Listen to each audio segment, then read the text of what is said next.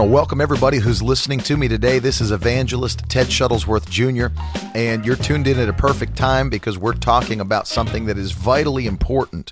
Uh, some people don't understand the importance of this subject, but it's vitally important to the everyday believer. And that is the subject Was Jesus poor? You know, I've heard people say, well, it doesn't really matter, you know, if Jesus was poor, if he had resources, because the important thing is that he's our Savior and that he died for our sins, and now we're on our way to heaven. But nothing could be further from the truth. In fact, uh, the subject of Jesus' life, every part of his life, is vitally important to us. And the reason for that is because Jesus' life on the earth was an exact representation of how someone should live in the eyes of God. In fact, in the book of Hebrews, chapter 1, the Bible says that Jesus' life was a perfect representation of the will of God on the earth. So everything that you see in the life of Christ should be seen in the life of the everyday believer. Did you know that Jesus always operated by the fruit of the Spirit? He always walked in love, joy, peace, patience, gentleness, goodness. He never sinned. The Bible says no guile was found in his mouth. He never broke the laws of God. He lived according to at that time the law of Moses, which is what was given to the people of God. And so every part of Jesus' life is vitally important to us. Did you know the Bible says, let me read that verse of scripture to you in Hebrews chapter 1 and verse 3. The Bible says, Jesus is the radiance of the glory of God and the exact imprint of his nature, and he upholds the universe by the word of his power. After making purification for sins, he sat down at the right hand of the majesty on high. And so he's the exact imprint of the nature and will of God. Jesus' life was an exact representation. In fact, did you know Jesus said himself, he said that if you've seen me, you've seen the Father. And he goes on to say, I don't do anything unless I see the Father do it. I don't say anything unless I hear the Father say it. So Jesus was not a rebel and he was not a rogue. He did exactly what his Father told him to do, and he said exactly what his Father told him to say. And so Jesus was in perfect line with the will of God.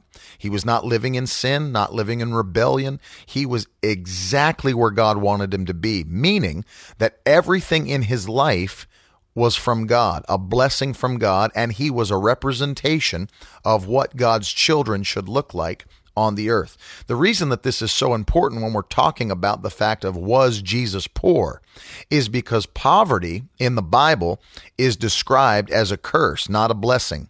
Poverty is a curse that comes from disobedience according to the word of God.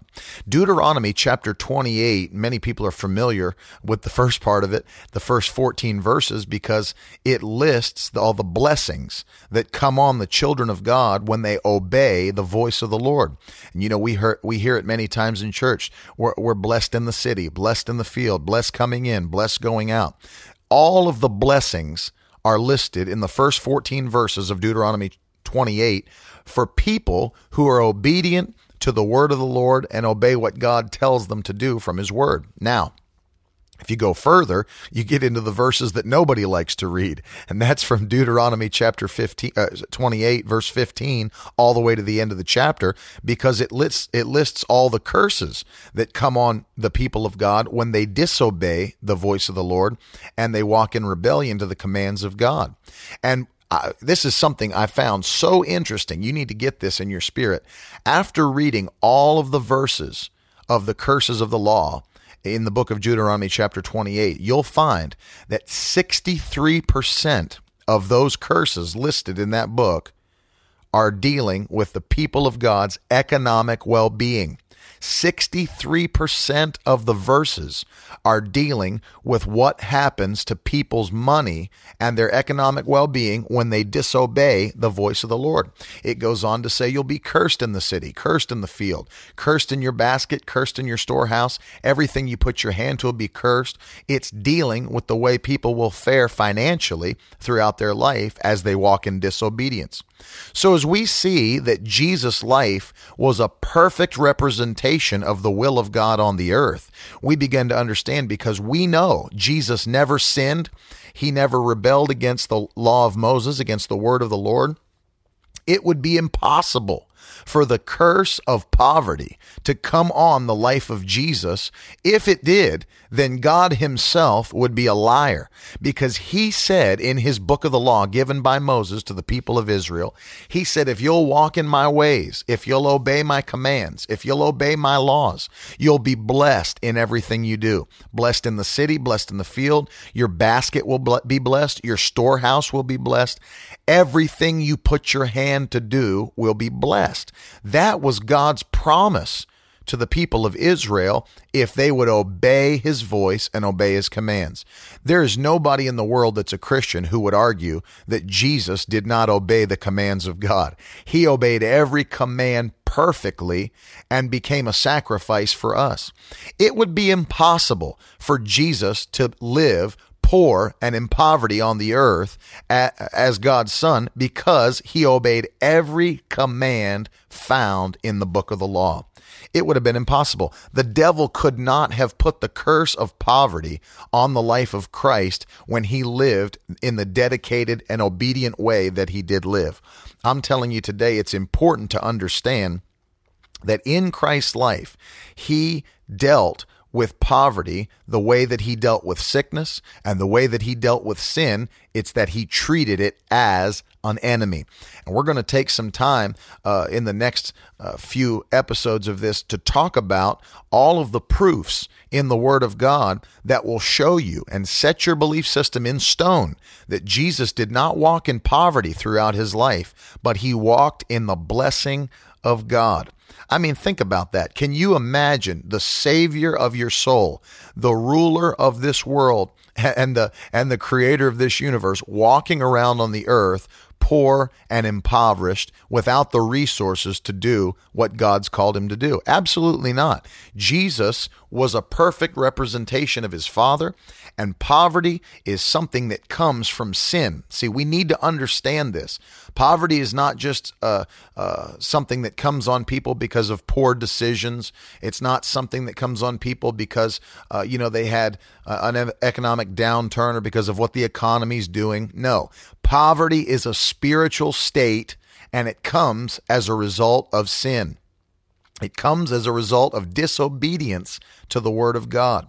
And I want you to understand today that Jesus was never disobedient. He never stood in rebellion to the Word of God. And as a result, it would have been impossible for Jesus to walk under the curse of poverty. Let me go on further and talk to you about this for a moment. Because we understand that Jesus obeyed every instruction in the law of Moses, two things would have had to been true of Jesus. Number 1, at that time, Jesus would have had to been have been a tither. Jesus paid his tithes.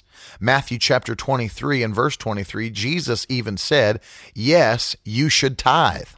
And so he was talking to people about the fact that, yes, you need to pay your tithes, but he was saying, don't let the greater things go undone. So we know, number one, that Jesus was a tither. He never missed paying his tithes to the temple. Number two, I want to say this Jesus gave what they called in that day free will offerings. We just call it giving in the offering. Jesus was not only a tither, he sowed seed into the kingdom of God. He gave offerings. That was outlined in the word of God for the nation of Israel. And so, those two things, please get this Jesus being a tither and Jesus being a giver of free will offerings solidified the fact he could not be cursed by poverty.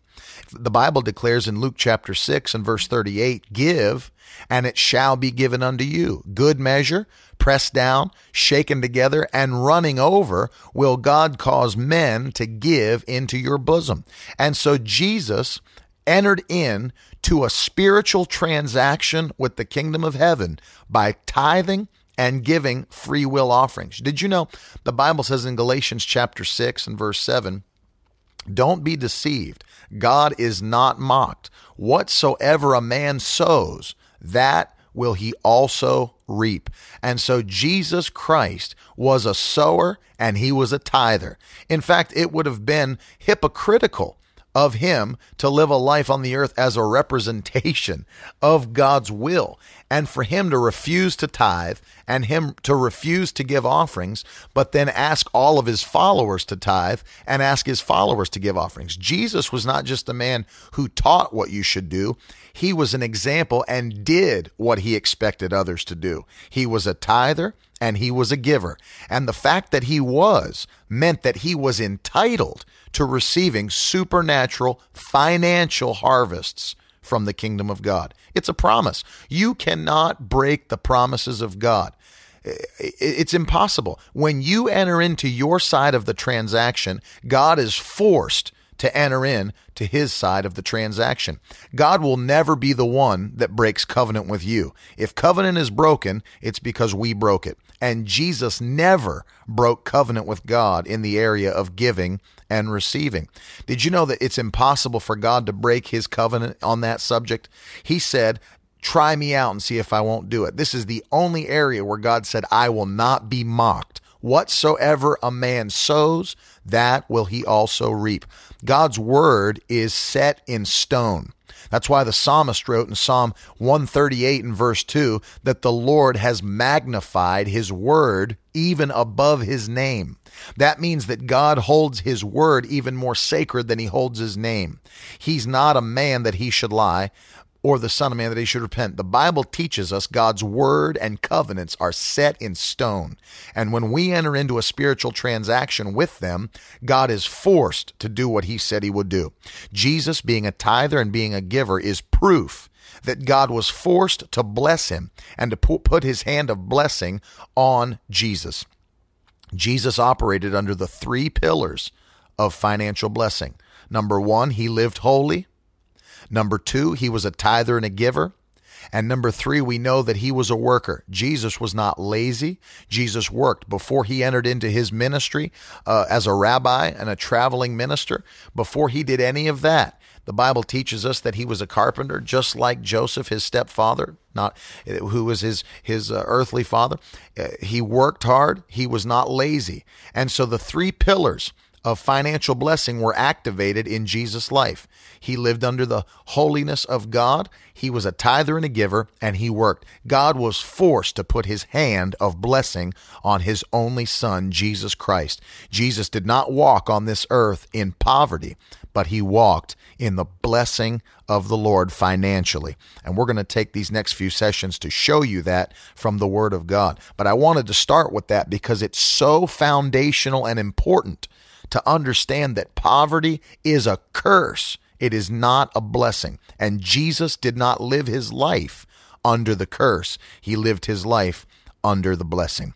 We'll be back not long uh, with a few more of these points. I, I want you to get this. It's so important because if Jesus wasn't cursed, then he doesn't expect you to be cursed. If he wasn't impoverished, he doesn't expect you to be impoverished.